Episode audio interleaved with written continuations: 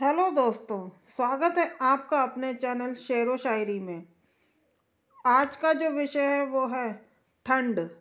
जी हाँ भयंकर ठंड पड़ रही है और हर तरफ़ ठंड की ही चर्चा है।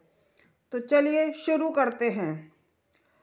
हर तरफ़ है ठंड का प्रकोप। हीटर लकड़ी का खूब होता उपयोग।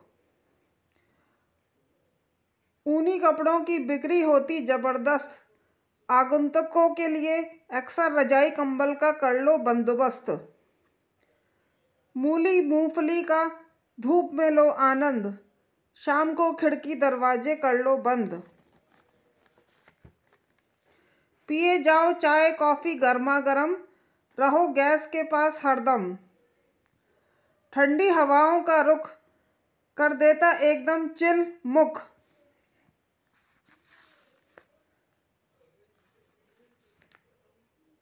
पहन लो स्वेटर और ओढ़ लो शॉल। चुकंदर और टमाटर है एकदम लाल। मेथी, पालक, बथुओं से सब्ज़ी, मंडी होती गुलजार।